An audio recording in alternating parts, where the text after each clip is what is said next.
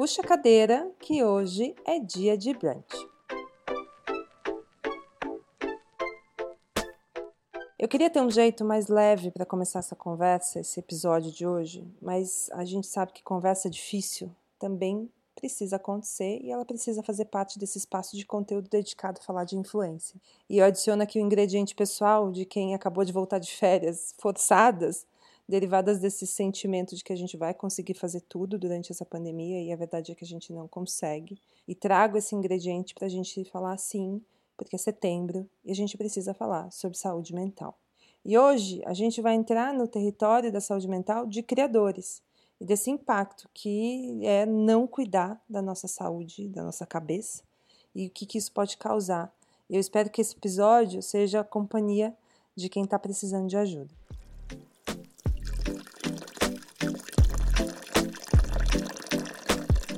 Falar de saúde mental é sempre delicado, né? Porque não é simples, não é cartesiano, porém é necessário.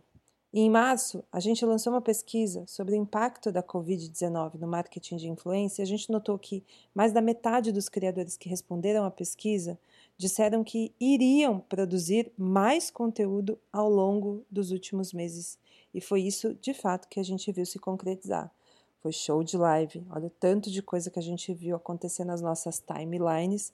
A gente até sentiu um burnout, quase como um precisamos fugir de tanto conteúdo que tinha na timeline.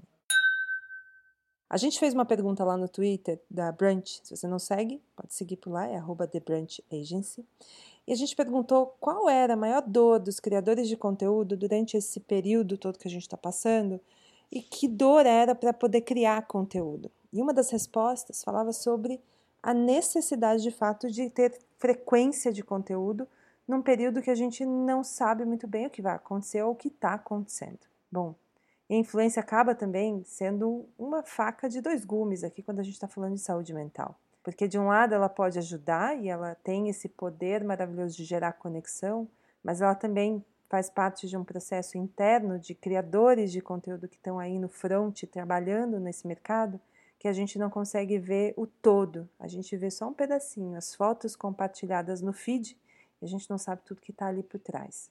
Teve um caso no começo do ano de um TikToker, foi um influenciador brasileiro, ele não teve o nome divulgado, que ele fez a transmissão do próprio suicídio. Ele abriu uma live no TikTok e transmitiu a própria morte. Inclusive, isso foi caso ao longo do, dos meses que isso aconteceu, logo depois, porque houve uma tentativa de abafar o caso do, da plataforma e também de não avisar na própria polícia de que o caso tinha acontecido. Eu sou a Passa, eu sou a cofundadora aqui da Brunch e vou te acompanhar aqui numa conversa ao lado da Rosana Herman, que é a autora do Celular do Oscilar, uma das primeiras e grandes referências quando a gente está falando de internet, para a gente conversar sobre esse aspecto do que a gente está fazendo hoje na nossa vida digital, nesse cenário onde a internet se tornou a nossa vida, né, a vida de todos nós. Rô, seja muito bem-vinda novamente ao Dia de Brunch. Sempre brunch, né, Passa? Sempre, Sempre puxando a cadeira. Eu não vejo a hora de que a gente possa fazer esse brunch de fato, tomando uma mimosa, comendo um croissant, todo mundo junto, porque que falta faz estar lidando com gente, né, Rô? Nossa, é, é, a gente sente falta de entrar no, no, campo do outro, no campo vital da outra pessoa, né? Porque é, tudo que a gente produz e consome em tela não, não contém é, essa vitalidade, esse campo de carisma, essa, essa energia pulsante. É, é tela, é eletrônico, não, não tem a temperatura da vida. Então, é um simulacro. E a gente está o tempo inteiro vivendo e convivendo num ambiente que é um simulacro. Então, é como se você perdesse quase a noção de realidade, porque a sua uhum. realidade passou a ser a alternativa, né? Que é que não é que é uma cópia, é uma tentativa de emular a vida real, de projetar a vida real, mas não é a vida 3D. E isso eu acho que tem confundido bastante a cabeça de todo mundo, todos nós. Tá todo mundo muito confuso com essa história, porque é isso. Eu lembro que quando no livro você fala do celular, do docilar, e a coisa. A gente transcendeu durante a pandemia, porque não foi só o celular, tudo, né? O streaming virou o nosso lar, o computador, tudo que fosse tela, né? O nosso. O Black Mirror que tivesse por perto, ele se tornou parte daquilo que a gente está construindo de extensão da nossa vida. Ou seja, a gente acorda, olha o celular, vai dormir, tá olhando o celular mas a gente começou a construir talvez vidas completamente paralelas do que de fato é o que a gente existe, né, da nossa existência. São vidas intermediadas, né? É, vamos falar, pensar assim na intermediação da tela. Eu falo com você, eu te ouço, eu te vejo, mas tem um, um meio intermediando. Imagina se você, toda vez que encontrasse com sua melhor amiga, você tivesse a sua mãe, sua tia ou um guarda do lado. Se você não pudesse conversar com ninguém sem ter um intermediário, com um gravador na mão ou com uma câmera na mão. Entende? É essa sensação de que, de alguma forma, a gente não tem mais o direito de não estar intermediado. E isso é assustador. Isso é assustador. Meu marido é psiquiatra e alguns pacientes ficam inseguros de fazer um, um atendimento online, porque e se alguém abrir a porta? E se alguém hackear e estiver gravando? Entende? É diferente de você entrar numa sala e fechar a porta e falar, deixa eu te contar um segredo. Uhum. Eu ia te perguntar se essa intermediação ela teria sido uma facilitadora ou talvez prejudicial para a questão de da gente poder colocar no mundo aquilo que a gente está sentindo. Mas isso que você está colocando, que aconteceu nos casos do seu marido, é talvez a internet ela vem com toda a facilidade, tecnologia que vem fa para facilitar a nossa vida, mas é, o ponto é essa intermediação que a gente tem hoje, essa tela, essa conexão, esse Wi-Fi, esse cabo que está intermediando todas as nossas relações, você sente que, pelo, enquanto criadora, porque você também cria conteúdo pra caramba, e durante a pandemia eu também percebi que você começou a criar bastante conteúdo. Você sentiu que parte da criação de conteúdo que você começou a fazer, mediada pela internet, foi mais fácil ou mais difícil ao longo da pandemia? E se isso foi um gatilho logo no começo, assim, não, vou começar a criar mais conteúdo, você teve isso? Eu tive, e logo eu percebi que eu estava caindo pela milésima vez na mesma armadilha que eu falo no livro, e por mais que a gente atente, a gente cai de novo. Porque aquela sensação de que tem dois eus, tem o eu que é o da minha mente, né, que eu acho que eu sou, que eu me uhum. considero, e tem esse eu que é como o meu cérebro funciona. E que eu fico tentando descobrir, mas eu não tenho acesso, não tem nenhum gesto que eu possa fazer, uma meditação que, que me faça a interferir para que meu cérebro funcione assim ou assado. E essa armadilha é que a gente começa a produzir conteúdo do coração, do sentimento, falando a verdade, querendo receber e dar alento, em três segundos você já está vendo quantas pessoas viram, quantos hits teve, se você perdeu seguidores, se você. Entendeu? E aí você cai nessa mesma armadilha e que todo mundo cai, que é da métrica, que é a, o sucesso, que é a competição, que aí falar, mas o conteúdo do outro é ruim e ele tem muito mais, e eu estou fazendo uma puta coisa legal e as pessoas não estão vendo, então eu tenho que fazer mais intenso, e eu tenho que avisar as pessoas. E aí você cai nisso, porque na vida real a gente tem competição no trabalho e tal, mas a gente uhum. estava trabalhando para criar um ambiente menos competitivo, né? Antes da pandemia, muitos de nós estavam, você criou uma empresa num ambiente de amor, onde as pessoas colaboram, assim, muita gente estava tentando isso. Mas uhum. o meio digital, ele é, ele é perfeito para esse ambiente de competição, porque está tudo medido e publicado. Né? A gente vê quantos comentários teve. Não adianta não botar um número uhum. no, no, Instagram. A gente tá vendo se a pessoa tá indo bem ou não, sabe? A gente, tá, a gente continua a ver. A gente continua. Eu falei, imagina se amanhã, agora, nesse instante, todo mundo publicasse sua altura, seu peso, sua conta bancária, quanto você gastou, quanto você ganha, quanto... todos os seus números seria meio assustador, uhum. porque você não quer isso tudo publicado, né? Gera um, uma instabilidade. E eu acho que a gente ainda não, não consegue é, fazer, usar a ferramenta, todas as ferramentas de autopublicação e de consumo de conteúdo, de vez em quando a gente consegue, a gente assiste uma live do Caetano e, e dança na sala e sente o amor e não, e não mede nada, sabe? Eu nem sei quantas pessoas viram, eu sei que eu cantei quase todas, isso é que eu sei. Chorei, achei lindo, né? Mas são poucos os momentos em que a gente consegue olhar para isso sem achar que isso é, está nos medindo. Que isso vai ser. Ai meu Deus, mas e se eu fizer uma coisa e flopar? As pessoas têm medo. Do flopar, né? Eu ia te falar isso até, da métrica do hit, né? Ou você hita ou você flopa. E se você não hita, você fica muito angustiado e decepcionado porque você flopou e a gente acaba entrando numa. Você sente que assim, a nossa saúde mental, a saúde mental de quem é criador de conteúdo, é medida pelo flop e pelo hit. Né? O, quantos hits eu tive e quantos flops eu tive. Aí a gente vai colocando na balança. E oh, onde a gente para com a cabeça desse jeito? É, e assim, por acaso, eu assim, duas coisas que eu recentemente fiz e que estão ligadas a isso de alguma maneira na minha leitura. Eu estou lendo a tetralogia da Elena Ferrante, eu vi a uhum. série dos dois primeiros livros da, da, da HBO e estou lendo o terceiro livro agora.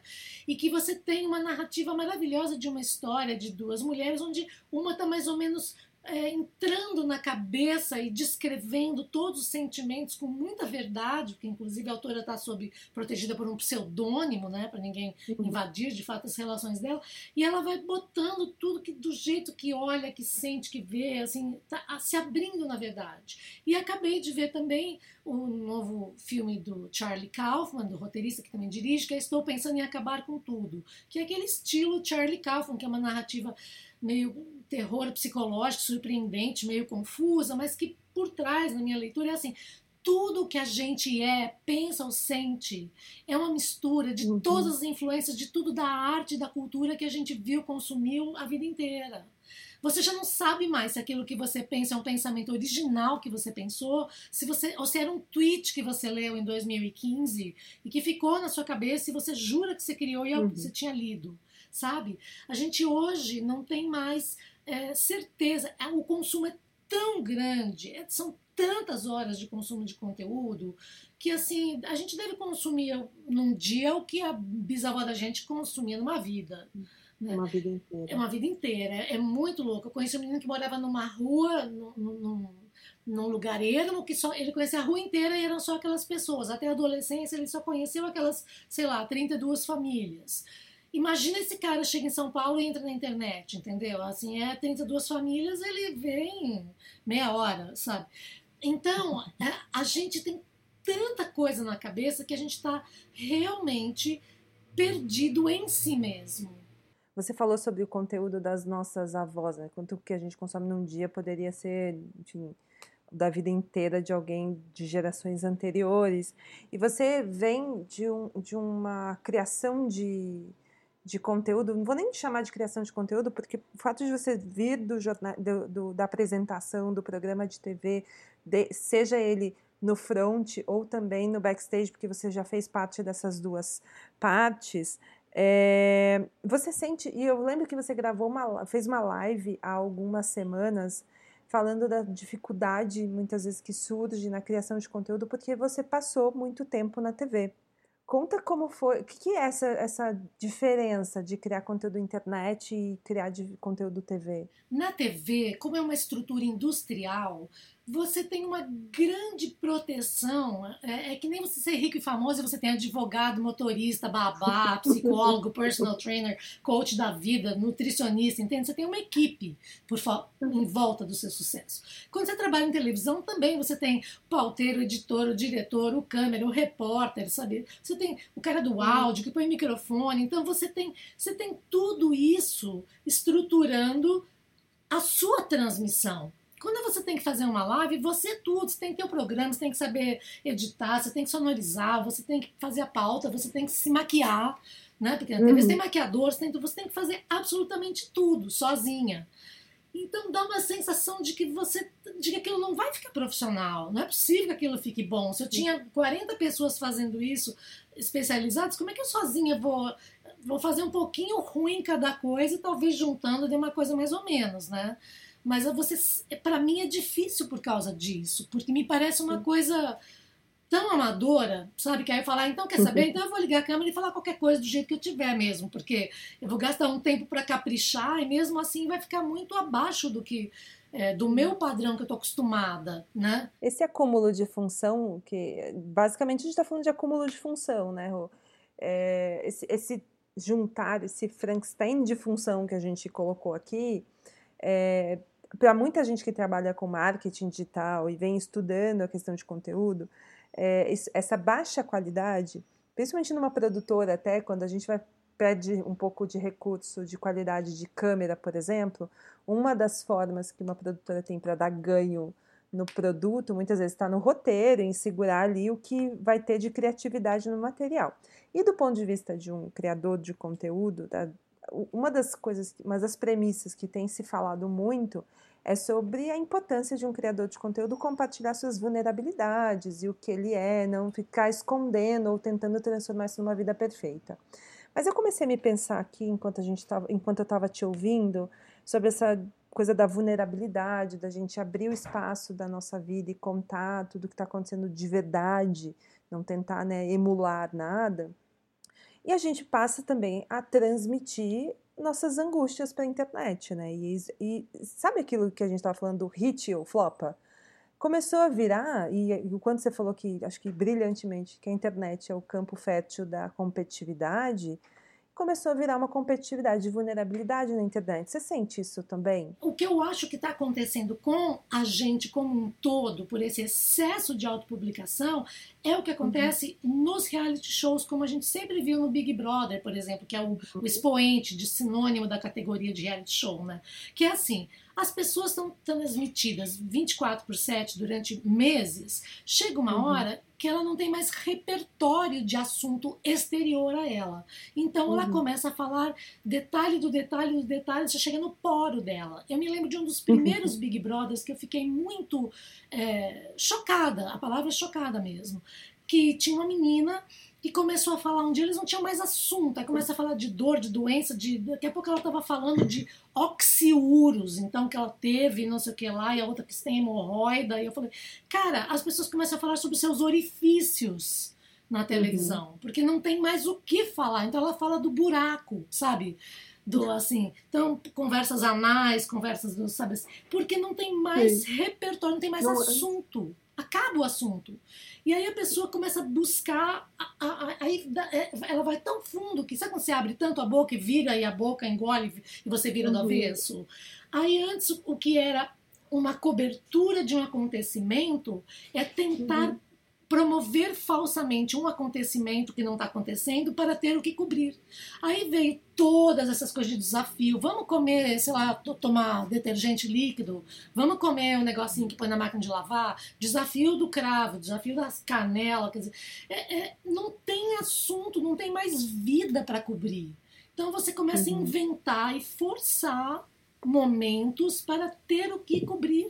E isso o... tem um preço. O Christian Duncan colocou num. Ele fez um vídeo há algumas semanas também, depois eu vou deixar na legenda aqui do episódio para vocês assistirem, mas ele pontuava nesse vídeo que eu anotei, eu assisti o vídeo com um caderninho do lado, porque era um vídeo que explicava quase como que uma taxonomia de estilo de criação de conteúdo, porque ele é uma, das, uma pessoa que estuda muito sobre influenciadores, né?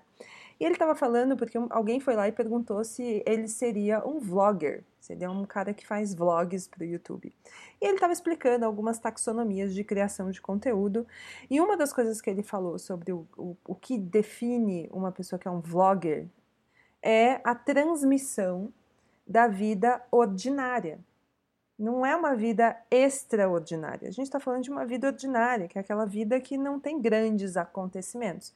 E que por isso a gente teria na internet, inclusive do crescimento do, da, desse volume, da quantidade de histórias ordinárias que a gente tem na internet, no YouTube, por isso que faz tanto sucesso, e por isso esse crescimento do número cada vez maior de números de, influenciadores e criadores de conteúdo que transmitem seus, seu dia a dia, suas vidas, suas casas, seu trabalho, seu tudo.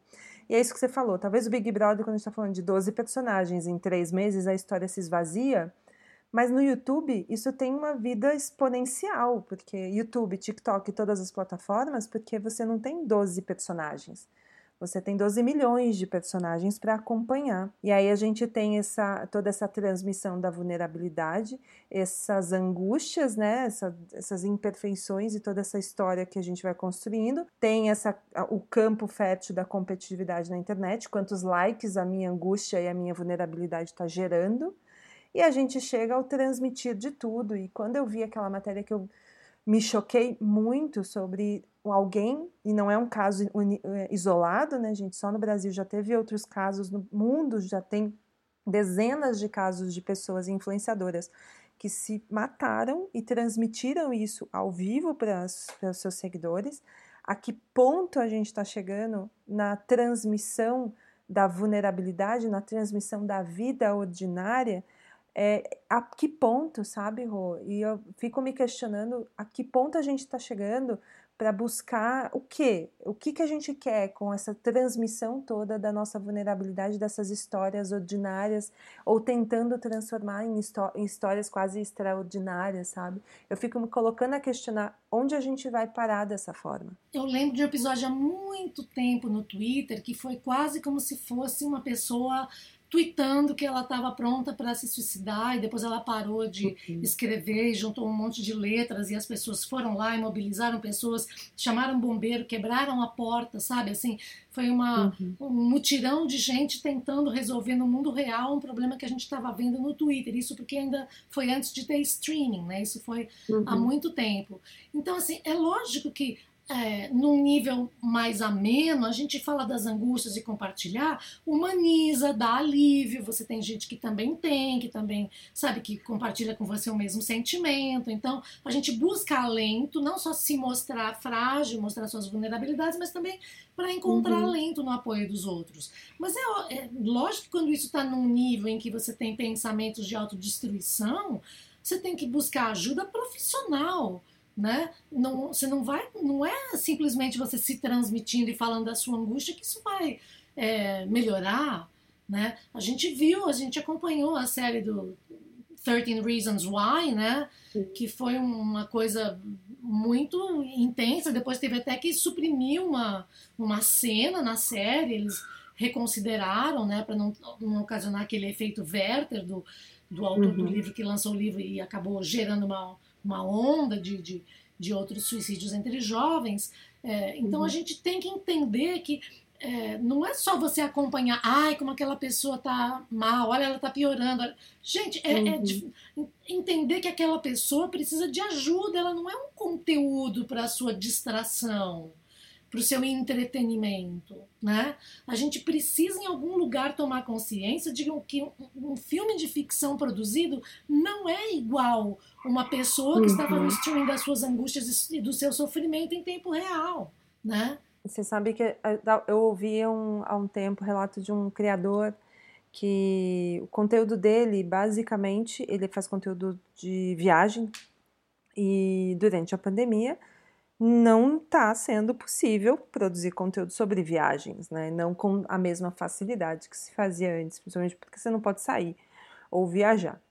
E uma das questões que ele colocava é que muitas pessoas do setor dele, dessa, desse, da categoria de conteúdo que ele trabalha, já têm produzido conteúdo, já têm começado a viajar e começado a produzir conteúdo e, e começar a, a fazer a comunidade se voltar contra ele no sentido de Ué, mas você vai continuar em casa? Você não vai começar também a produzir conteúdo? Porque a gente já foi, a gente já está fazendo.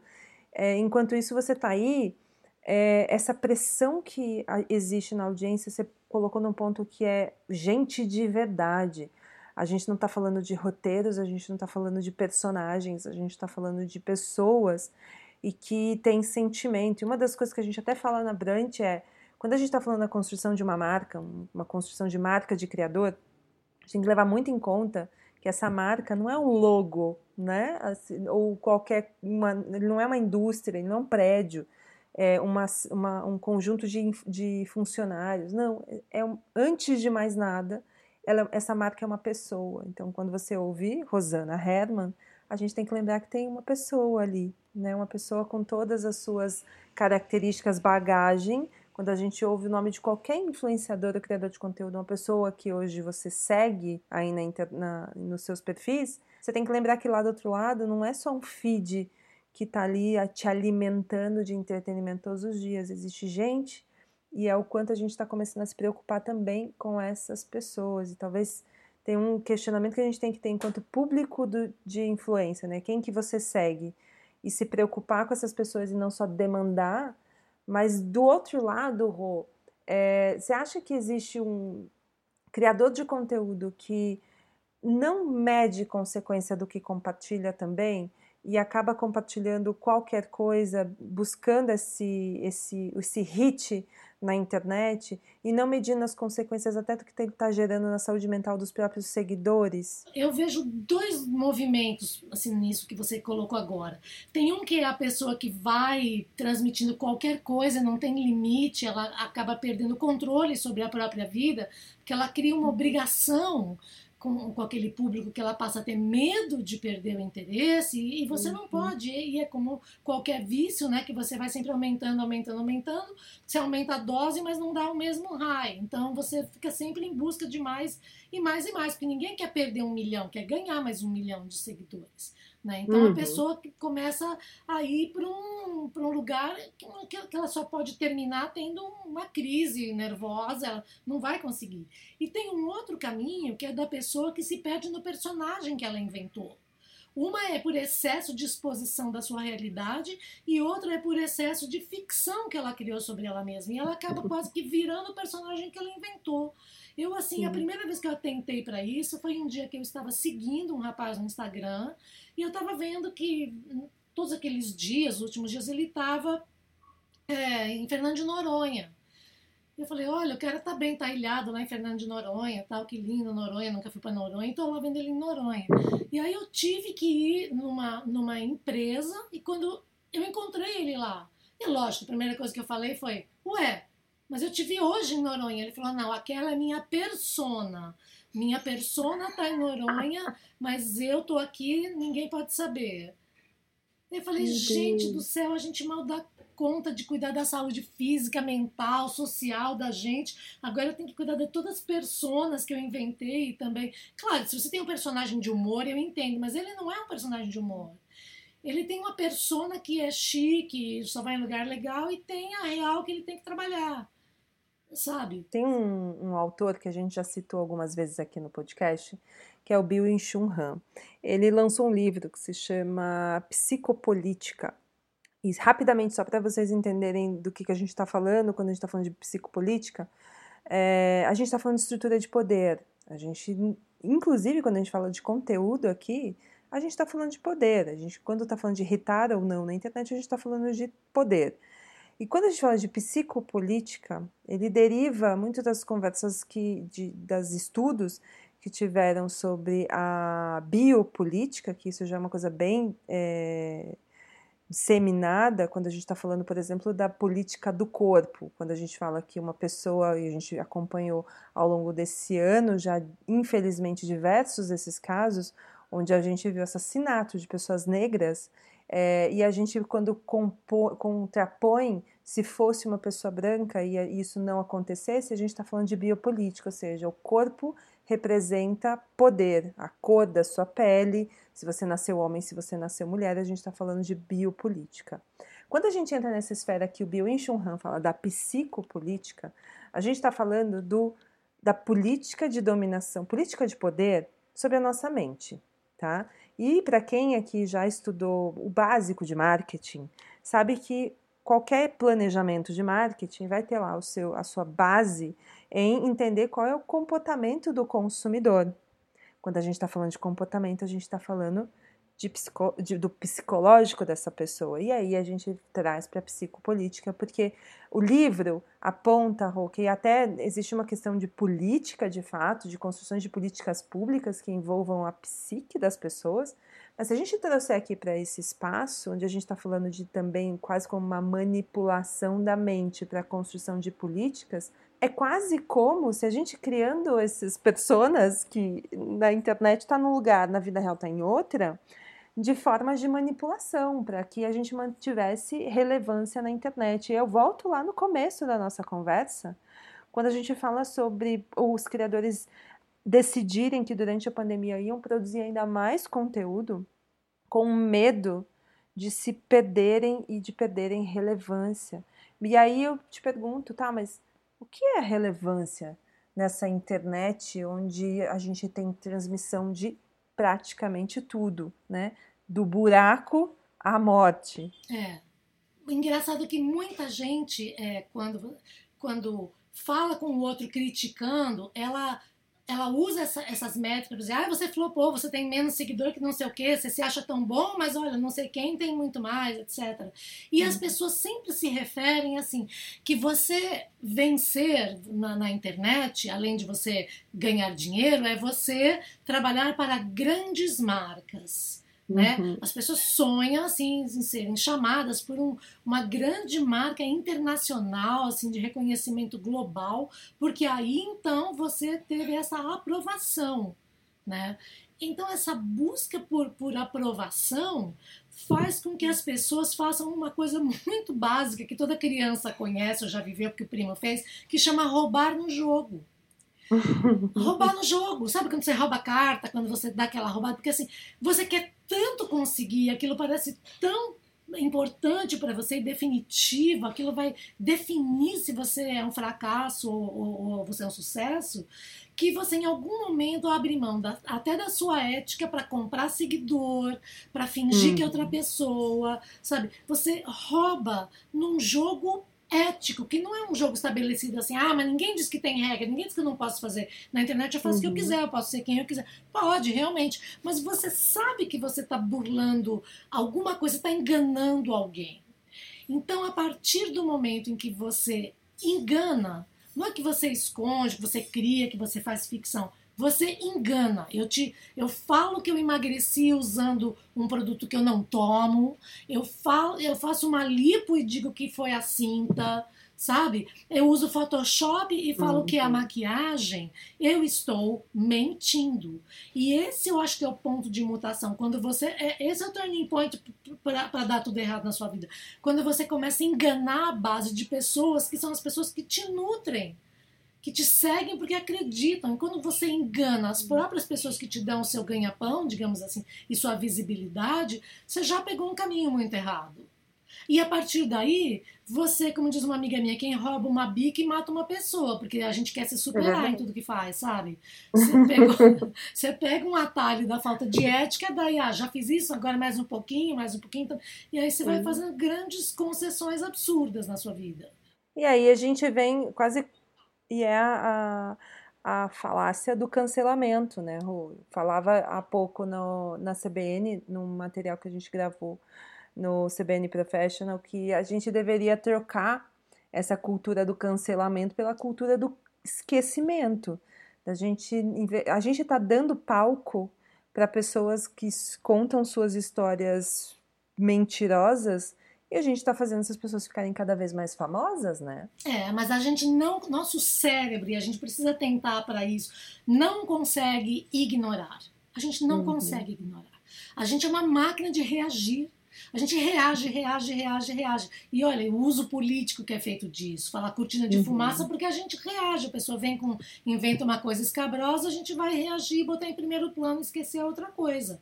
Então, uhum. a gente tem que aprender mentalmente a se esvaziar e se distanciar um pouco. Uhum. Porque a tela é uma coisa grudada na cara da gente, a gente perde perspectiva. Você não consegue mais ver o perto, o longe, tudo te afeta do mesmo jeito, porque tudo está na mesma distância. Né? No mundo real, uma voz lá longe te xingando que você nem ouve, ah, não tem importância. Se a última pessoa lá do, na plateia está falando uma coisa que você nem ouve, você vai ouvir um blá blá blá blá, blá você nem vai entender. Pra gente não, uhum. todas as coisas. O cara que não é ninguém inventou um perfil falso para te xingar, ele te xinga igual a outra pessoa que tem um milhão, né? Te impacta do mesmo jeito. Então eu acho que a gente precisa de um distanciamento mesmo, ficar um pouco uhum. longe, marcar o horário para fazer outra coisa, dar uma volta, não faz nada, sabe? A gente realmente precisa recuperar é, o vazio, porque que a gente tá que nem esses colecionadores dessas séries de TV, sabe? Os acumuladores. A gente, a casa, da, o cérebro da gente pensa no pior episódio de acumuladores. Aquela aquela coisa assustadora de que tem pizza do mês passado, com roupa, com tudo, coisa que você catou no lixo, que você acha. Essa imagem é como está a cabeça da gente. Uhum. Você falou sobre a coisa do, do esvaziar e sobre o isso ser uma cortina de fumaça, tudo isso que acontece é para provocar mesmo e dos movimentos orquestrados que muitas vezes acontecem para, enfim, é, tentar cancelar pessoas e cancelar, enfim, de qualquer coisa. E eu me lembrei de uma notícia que saiu, isso aqui foi em julho, é, isso foi nos Estados Unidos, do caso de um gamer que, por conta de ataques de internautas, ataques orquestrados também, logo depois que ele pediu a namorada em casamento pelo Twitter, no meio agora da pandemia, ele foi atacado por muitos perfis no Twitter e a, a, o, a matéria supõe, deixa bem. De, é, porque não saiu a definição de por que, ele morreu, ele foi encontrado morto em casa, é, que ele teria se suicidado depois desse ataque, desse cancelamento que ele sofreu na internet. Ou seja, essa cortina de fumaça que você está colocando, essa orquestração de cancelamentos na internet, ele está sendo nocivo para muita gente, né, Ru? Muito, porque a gente fica tão dependente, esquece que isso é uma ferramenta, isso vira assim a finalidade da vida da gente, vira a única opção de vida, né? Então a pessoa, uhum. ela acha que vai perder tudo, vai perder toda a visibilidade, tudo que ela construiu, e a gente esquece que a gente erra e acerta na vida e a gente pode reconstruir mil vezes a vida da gente né? Uhum. Que, tá bom, isso é um caminho e a, e a gente tem que aprender a irritar e a flopar, sabe? Tem que aceitar que dá certo e que dá errado. A gente não pode só, a gente não pode se exigir tanto, sabe? Uhum. De que tudo dê certo. Então a pessoa quando ela acha que ela, assim, ela sente que está sendo atacada de uma maneira e é absurda, é covarde, né? Vem uma avalanche de pessoas orquestradas para te atacar você realmente fica esmagado, né? Você se sente como se fosse comprimido naquelas máquinas elétricas que comprimem, assim, você fica achatado. E, e muita gente não tem estrutura é, psíquica uhum. para aguentar. Porque a gente às vezes até tem, mas você passa por momentos. Tem momentos que a gente está frágil, tem momentos que acontecem coisas na vida que a gente está vulnerável. Né? Só que aparentemente, como você está sempre mais ou menos mantendo o seu, seu, trabalho na internet e às vezes a pessoa, a sua persona não comporta tristeza, né? Se você faz um vídeo alegre e tal, sempre para ganhar mais hits, você naquela hora perde totalmente o chão. Então quem já tem um, quem já está vulnerável, quem às vezes já tem um, um problema de saúde mental, já está vivendo um desequilíbrio, vem uma carga dessas, tem gente que realmente não aguenta, né, passa. A pessoa não, não tem para onde correr. Rô, eu coloquei no, no Google agora aqui a expressão como lidar. E a primeira coisa que ele completa, inclusive se você está ouvindo o podcast quiser tentar aí na tua casa, ele completa como lidar com ansiedade. É, e talvez a ansiedade seja o pedacinho, né? Vamos colocar assim como ponta do iceberg de tudo isso que a gente está vivendo. A ansiedade é só o, o, que, o que a gente sabe nomear né, de sentimento de tudo que a gente está vivendo, até chegar em pontos de depressão e de e problemas mentais que a gente ainda não sabe nem definir. Até porque saúde mental nunca foi uma coisa que a gente se preocupou tanto, né? A gente não nunca assim, essa doenças mentais sempre foram coisas que a gente simplesmente falou assim, não, essa pessoa tá tá com preguiça, né? Ela não tá querendo fazer, tá e assim, esse não, esse não cuidado, essa não importância que a gente deu para a saúde mental por tanto tempo, pode estar tá gerando esse essa avalanche de casos de ansiedade e o digitar aqui como lidar aparecer logo em primeiro como lidar com a ansiedade. E aí eu queria te perguntar, você como criadora, como que está aí há tantos anos trabalhando com, com conteúdo, Como você lida quando você identifica que você está num momento que você está com uma crise de ansiedade? Quando eu tô, quando eu tenho uma crise de ansiedade, a primeira coisa que eu percebo é que na hora que eu vou escovar os dentes, eu não estou escovando os meus dentes. Eu tô com a cabeça agitada, com uma coisa louca dentro da minha boca, indo para cima e para baixo, cuspindo e querendo que acabe logo. Eu tô, a última coisa que eu tô fazendo é olhar para o espelho e limpar meus dentes. Eu nem sei o que, que eu tô fazendo. Assim, a minha cabeça fica numa agitação que qualquer coisa mecânica que eu tenho que fazer, eu quero me livrar, eu quero terminar logo, eu quero fazer logo para acabar aquilo, eu quero ver o fim das coisas. Então eu ponho a comida no meu prato, eu não quero me alimentar, não quero sentir o gosto, eu quero limpar o prato, quero acabar logo com isso. A sensação é que eu quero acabar logo com tudo. Eu quero acabar, quero que acabe, sabe? É um desejo de morte, sabe? É como se fosse um, um, metaforicamente um desejo de fim eu quero pôr um fim nas coisas. Eu não, não, sabe, eu não aguento mais I can't take it anymore, que nem naquele filme. Uhum. Né? E você fala assim, eu não aguento mais. Essa sensação de não aguento mais. E o que, que é não aguento? Eu não aguento. Quer dizer, está acima da minha capacidade. Está acima uhum. do quanto eu consigo conter. Então eu já não me contenho mais. Então é hora de esvaziar. É hora da gente lembrar daquela imagem da história zen mais básica, que é o aprendiz perguntando para o mestre, mestre, o que é a vida? Ele está servindo chá, e o aprendiz segura a xícara com um pirizinho, e o mestre começa a pôr chá quente, enche a xícara, a xícara transborda, cai no pires, o pires transborda, cai na mão, queima a mão dele, e o menino está lá segurando, ele fala, é isso. Quando a xícara está cheia, não tem mais onde pôr chá e tudo transborda e te queima. É então, verdade. tem que ter espaço. Você tem que ter espaço. Você não pode fazer encher a sala com 12 sofás. Não cabe, não tem onde andar. Vai pular por cima do sofá. A gente precisa respirar, porque ansiedade, você não respira. ansiedade, uhum. você fica assim, ó. Você respira só com uma partezinha de cima, porque não tem mais espaço. Você não consegue abrir o pulmão, abrir os braços, espreguiçar que espreguiçar de manhã, que nem gato, né, bem gostoso no sol, é o contrário de se sentir ansioso. É você buscar uhum. o relaxamento, você é seu corpo buscando o quê? Espaço. Então, quando você percebe que você entrou nesse, nesse processo que está acelerando e você quer se livrar, para. Para, para. Faça qualquer coisa para você parar. Para para, fecha os olhos, não deixa entrar mais informação, não ouve nada. Fica um, tranca, se tranca no banheiro, senta no chão, sabe? Recupera a respiração, passa uma água. Tem que, tem que acalmar, é que nem abaixar a temperatura. Tem que abaixar essa temperatura. Que está aumentando o giro, sabe? Está aumentando a caldeira, vai explodir.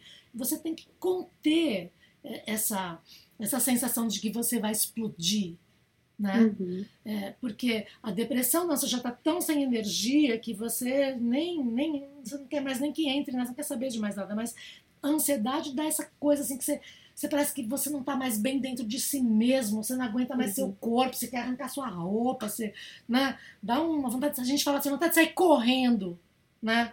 Todo mundo tem vontade de sair correndo. Por quê? Porque você quer queimar energia, você quer ter mais, ganhar espaço, ter mais ar, você quer gritar, quer pôr para fora. Por quê? Está sobrecarregado. Uhum. Então, perceber falava, isso é importante. Eu falava no começo, né, que esse episódio tem um ingrediente pessoal, porque eu volto, voltei de férias essa semana e tudo isso que você está relatando que você sente nos, nas suas crises de ansiedade foi muito do que eu senti antes das minhas férias. Eu tinha 10 minutos para entrar em uma reunião para apresentar um projeto. Eu travei completamente que eu não conseguia escrever, entrar na sala de, de, de hangout. E foi ali que eu falei, não, eu preciso parar, porque senão isso daqui vai me levar num lugar que eu não vou ter mais controle. E esse encontrar esse ponto que a gente consegue saber, né, Rô? Tipo, você identifica, eu sei onde travou para mim. Nem sempre é tão fácil para todo mundo achar, né? Qual é o seu momento de, de parar. Ainda mais nessa pandemia. A gente está vendo, por exemplo, quando você olha o número de desemprego no país, que só cresce, as pessoas estão se colocando muitas vezes a tipo, não, mas eu estou trabalhando, não posso parar de trabalhar, porque senão eu vou perder meu emprego. Eu tenho que trabalhar ainda mais. Fora que existem, inclusive, casos de empresas que estão cobrando que as pessoas trabalhem mais ainda durante esse período. E aí elas não conseguem sair desse círculo quase que tóxico de tentar achar um lugar para que ela possa esvaziar. E até porque sair de casa não é uma, uma, uma alternativa tão viável assim. Né? Eu lia também uma entrevista há alguns meses, já, se não me engano, foi em julho, que inclusive uma das fontes foi o Christian Duncan, onde eles falavam sobre as criações de bolhas, né, as bolhas sociais durante a pandemia. O que, que seria essa bolha? Tem eu aqui, a minha casa, eu, meu marido minha filha, e tem a minha sogra e o marido dela, que são os avós da minha filha, e que ficaram quatro meses sem ver a Emma e quatro meses de cabeças pirando, né? E a gente, todo mundo enlouquecendo. E você começa a criar essas bolhas de aproximação. Vamos então juntar essas duas bolhas para que elas possam conviver durante esse período. Faz a quarentena cada um seu, junta e vão pelo menos manter mínima sanidade mental e é o que a gente volta lá no comecinho que você falou nós somos seres que a gente gosta de conviver com a energia do outro, né, Rô? A gente sente essa falta. E durante essa pandemia, esse momento de, de distanciamento, esses dias eu até vi uma amiga e a gente falou assim: que bosta, não dá nem para dar um abraço, né? não dá, não dá. E você fica, como a gente vai lidar, né? E que todos os, os recursos a gente fala assim, ah, a gente vai para fazer atividade física. Meu Deus, fazer atividade física, todos os protocolos para fazer uma atividade física. É, vou fazer terapia, tem toda essa história, vai ser pela internet, eu não tenho contato. São muitas dificuldades que as pessoas estão enxergando ao longo desse tempo para conseguir se identificar em si o que seria esse gatilho, sabe? Mas acho que tem um que pega, pega para todo mundo, é quando a, gente, quando a gente sente vergonha de estar se sentindo daquele jeito quando você você não compartilha com os outros. Se você chega naquele momento que você está com vergonha de dizer que você não está bem. Então aí tem alguma coisa. Eu tenho assim, eu até falo isso pro meu marido que eu conto para ele, ele dá risada, quer brincar, mas eu falo para ele assim, mas isso não, não é brincadeira, não quero que você ache graça, é um sofrimento que eu tô te contando. Porque eu tive Covid lá logo no começo e uhum. até hoje eu estou com sequelas. Eu era assim uma pessoa que tinha maior orgulho do meu olfato e eu perdi meu olfato. Eu não consigo cheirar o que é ketchup e o que é mostarda. Eu enfio o nariz quase na acetona e não sinto cheiro. Chega a ser perigoso porque eu não sinto cheiro de produto de limpeza. E eu, uhum. além disso, tenho tido um sintoma muito estranho, que é de vez em quando eu tenho tipo uns delírios, assim, eu fico meio como se eu tivesse chapada, como se eu tivesse bêbada, como se eu tivesse. É uma coisa assim que eu tô até pensando em procurar um neurologista, às vezes que eu não consigo. É, produzir naquele momento em que eu tenho isso. Eu tenho tido algum, várias coisas. E assim, e me dá uma solidão porque eu não uhum. tenho para quem perguntar, eu não tenho com quem compartilhar. Aí eu entrei num. procurei um grupo de gente que teve sequela, mas assim também era um grupo contaminado por política e não, não consegui uhum. falar com ninguém.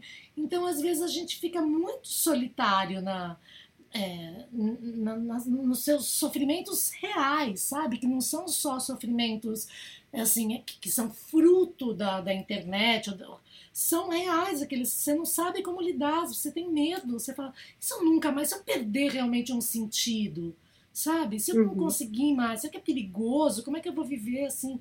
Então você passa a, a ter angústias pessoais, ao mesmo tempo você fala, ai, mas tanta gente morrendo e eu aqui preocupada que eu tô sem cheiro, não, não, não sinto mais o olfato. Aí você começa a se culpar porque você está dando atenção para o seu sofrimento, sendo que tem gente que está numa situação muito pior. Uhum. E aí você realmente fica achando que você é uma pessoa ruim, que você é egoísta. É, sabe, você tem questionamentos muito profundos sobre si mesmo. Você, você acaba entrando num diálogo louco com você mesmo, sabe? Será que eu sou ruim? Será que eu sou isso não é coisa boa, viu, Passa? Essas conversas não são, não levam para lugares muito bons. Melhor você dar, parar, porque a gente entra num, num, num, giro que nem um pneu na lama. Não adianta você uhum. acelerar, que quanto mais se acelera, mais você se atola. É verdade. E acho que para a gente concluir aqui e da importância de falar sobre o que você está sentindo, você criador que está acompanhando a gente aqui, encontrar alguém que você possa compartilhar isso. E aí você que também começar a perceber que um criador de conteúdo ele não está muito bem, não está no seu melhor momento, e é isso que a Rô falou, a gente vai ter momentos altos, momentos baixos, a gente vai ter momentos de hits, a gente vai ter nossos momentos de flop, porque é vida real, porque somos pessoas, não somos marcas lineares, né? A gente vai ter essa, esse sobe e desce mesmo. E no momento que você, que é parte dessa audiência, perceber que um criador ele não está no seu melhor momento, talvez não seja a melhor oportunidade para você ir lá e fazer uma cobrança, ou na verdade é o contrário, é estender a mão e pensar, será que ela está precisando de ajuda, talvez, precisando de alguém para conversar? que isso que eu falei sobre o medo de e a vergonha de falar é uma coisa que a Brené Brown fala muito que qualquer pessoa que está com o processo de passar por uma por um aprendizado e se tornar uma pessoa que compartilha de fato aquilo que ela vive, né, e, e sem medo, ela sempre passa pela vergonha. A vergonha está impedindo ela de fazer muitas coisas. Então, o recado que eu quero muito deixar claro aqui é que a gente não tenha vergonha de dizer o que a gente está sentindo. E não necessariamente sair e publicar isso, mas procurar alguém que possa te ajudar. Às vezes, que seja, inclusive, ajuda profissional. Oi, oi. Uma coisa, eu posso sugerir uma, uma, uma coisa para vocês discutirem também? Diga, diga. É, levando em consideração isso também de pensar no outro e tal, uma coisa que também veio na minha cabeça é quando as pessoas tentam ajudar, mas elas acabam se, se usando de base para comparar. Por exemplo, ah, mas eu consigo fazer isso, por que você não está conseguindo? E não sei, uhum. na minha cabeça parece que isso, é, para mim, não é, não ajuda, sabe? É prejudicial. Não sei se vale a pena discutir isso. Uhum. Vocês, acaba, vocês acabaram de ouvir aqui o Diego, que é da nossa produção, que faz toda a parte de edição do podcast, e acho que foi importantíssimo esse ponto de obrigada pelo comentário, né, Rô? É, porque a gente volta lá para nossa conversa sobre a disputa de vulnerabilidade, né? A disputa de dor. E acontece mesmo, ou você tenta minimizar a dor do outro, dizendo que ela não é tão assim, que você mesmo já teve e melhorou rapidinho, como é que ela tá tanto tempo sofrendo, sabe? Então a pessoa, além de tudo, se sente incompetente de não ser capaz de gerenciar o próprio sentimento, né? Ela fica duplamente culpada. O que a gente pode fazer e que chama empatia e que a gente não tem exercitado muito, porque é, tá, tá meio fora de moda, né? Mas tem que voltar, porque vai ser o hit agora da próxima estação. A empatia, sabe, gente? Tem que voltar para moda. É quando você percebe, aconteceu essa semana. Eu percebi que tinha um conhecido meu, não é nem tão amigo assim, mas a gente se segue mutuamente que ele não estava muito bem. Então eu só entrei na DM e falei para ele: é, eu não sei, eu fiquei com a impressão de que você não está muito bem. Eu queria te dizer que eu estou aqui porque você precisar. Estou aqui, conte comigo e tal. Foi tão legal, sabe? A gente conversou, foi tão legal, porque eu não julguei nada, eu apenas me coloquei à disposição caso uhum. ele quisesse. E ele quis falar comigo. E hoje também eu passei uma DM para uma pessoa que eu nem tenho muita intimidade e falei para ela: desculpa, mas eu vi alguém pegou um tweet antigo seu e está usando de um jeito muito ruim e eu fiquei preocupada com você. Falou: nossa, muito obrigada por avisar, uhum. já vou apagar. E apagou. Sabe assim, é de você ter a delicadeza de se colocar à disposição, sem julgar, sem medir, sem comparar, sem menosprezar, mas deixa a pessoa sentir que você tá lá para ela que ela não está sozinha e que você está lá para ouvi-la, sabe? Empreste os seus ouvidos e o seu coração. Não falar, ah, porque eu também já tive uma tia. Ninguém quer saber da sua tia que também teve. Ela quer falar da dor dela. Ela quer, quer falar que é, que é alguém que ouça. E é isso, que falar sozinho é ruim. Foi algo que a gente desaprendeu, né, Rô? A gente desaprendeu a ouvir as pessoas. qualquer tipo de livro de autoajuda que você lê, que vai falar sobre você lidar com pessoas, a primeira coisa que ele vai te dizer é: se você quer aprender a influenciar pessoas, se você quer ter mais amigos ou qualquer coisa, a primeira primeiro comportamento que você tem que ter aprender a ouvir as pessoas. Não é o teu discurso que tem que estar em primeiro lugar. Se está acontecendo algo no mundo, não é a tua, a tua jornada a tua narrativa que tem que estar ali, é sobre o outro. é a gente parar de tentar ser protagonista, né, Rose, o tempo inteiro. A gente não precisa ser protagonista da história do, de ninguém, na verdade, só da nossa. Né? A... Que imagem que fica assim para brincar, para deixar uma imagem. Sabe aquele amor de avó que a gente fala assim que amor de vó é incondicional, porque aceita, não julga e tá lá, e quando você acaba de contar tudo que você fez, caiu, se machucou e deu errado, ela fala: ah, "Tá aqui que eu fiz um bolo para você" aquela figura é aquela figura da avó que ouve e só faz ah nossa puxa vida. Não sabe que só a avó que ela ouve e só fala uns ai nossa senhora não mais paz ela só fala essas coisas. É isso que a gente quer. A gente quer um pouquinho desse colo de amor incondicional da avó que a gente não tem ou não teve, para você ser um pouco essa avó para alguém sabe? Rô, muito obrigada pela tua participação. Foi uma conversa tão boa. Eu sei que é sempre um, um, um, alento conversar com você, não só aqui no podcast, mas quando a gente pode também conversar. Rosana Herman é do time da Brunch, então se você quiser trabalhar com a Rosana também pode entrar em contato com a gente. Obrigada demais por essa conversa, Rô. Eu que agradeço, agradeço a ambos, né? Porque é isso, a gente está aqui nem estava curtindo, falou, puxa vida, mas que legal, nós estamos em três aqui conversando, né? Vamos deixar bem claro aqui.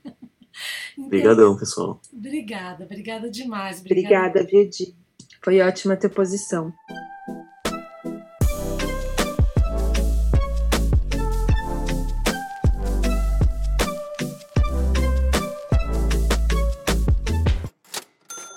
Se você gostou desse episódio, se ele te ajudou e se você acha que ele vai ajudar outra pessoa também, manda esse link para ela, para que ela possa ouvir e conversar aqui com a gente também.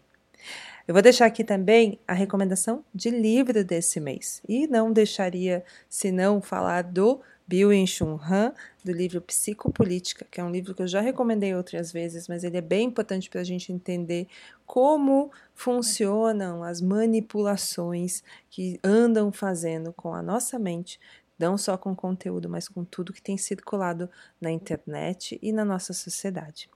Eu fico por aqui. Eu espero que você fique bem e sabe que se precisar vai ter amorzinho de vó, um bolinho para a gente conversar e que tudo vai passar. Deixo vocês agora com uma trilha sonora aqui que a gente vai começar a deixar no nosso episódio, todo finalzinho, para vocês poderem curtir um pouquinho da vibe, da energia que a gente quer deixar para vocês ao longo desse mês. Tchau, tchau. Pode fazer o que quiser, até me machucar.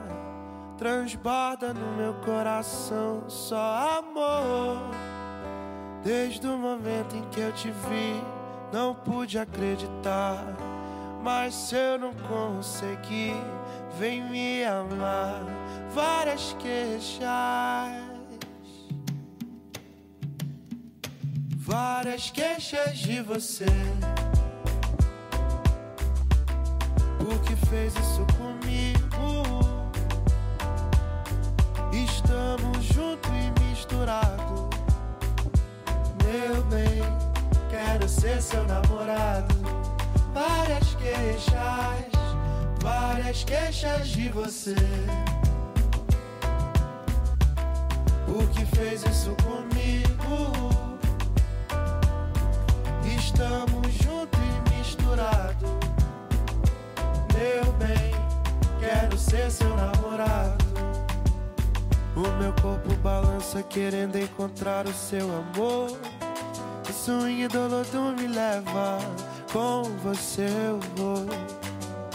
O meu corpo balança querendo encontrar o seu amor. O swing do lodo me leva, com você eu vou. Me leva, amor, meu bem querer. Me leva que assim fico louco com você.